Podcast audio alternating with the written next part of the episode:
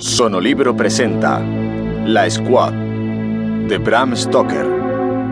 Y Elias P. Hutchison se inclinó y tomó una piedra de tamaño bastante considerable con el fin de participar en sus juegos. ¡Miren! La voy a lanzar cerca del gatito y se van a quedar preguntando ¿de dónde habrá salido?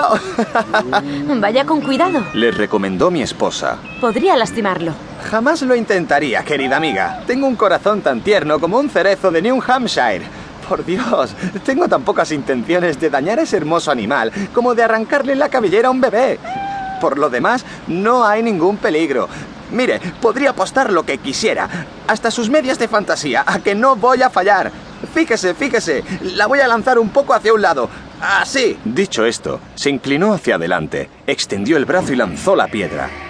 Tal vez exista una fuerza de atracción que haga que un cuerpo, sea cual sea su volumen, acabe siempre por alcanzar a otro más grande que él. O quizás simplemente el muro no fuera totalmente vertical, cosa que no podíamos comprobar desde el punto en que nos hallábamos. Sea como sea, nos llegó un ruido blando, desgarrador. La piedra acababa de dar de lleno en la cabeza del gatito y le había reventado el cráneo. La gata negra lanzó una rápida mirada en nuestra dirección y vimos sus pupilas verdes y llameantes fijarse intensamente en Elias P. Hutchison. Han escuchado La Squaw de Bram Stoker, una producción de Sonolibro.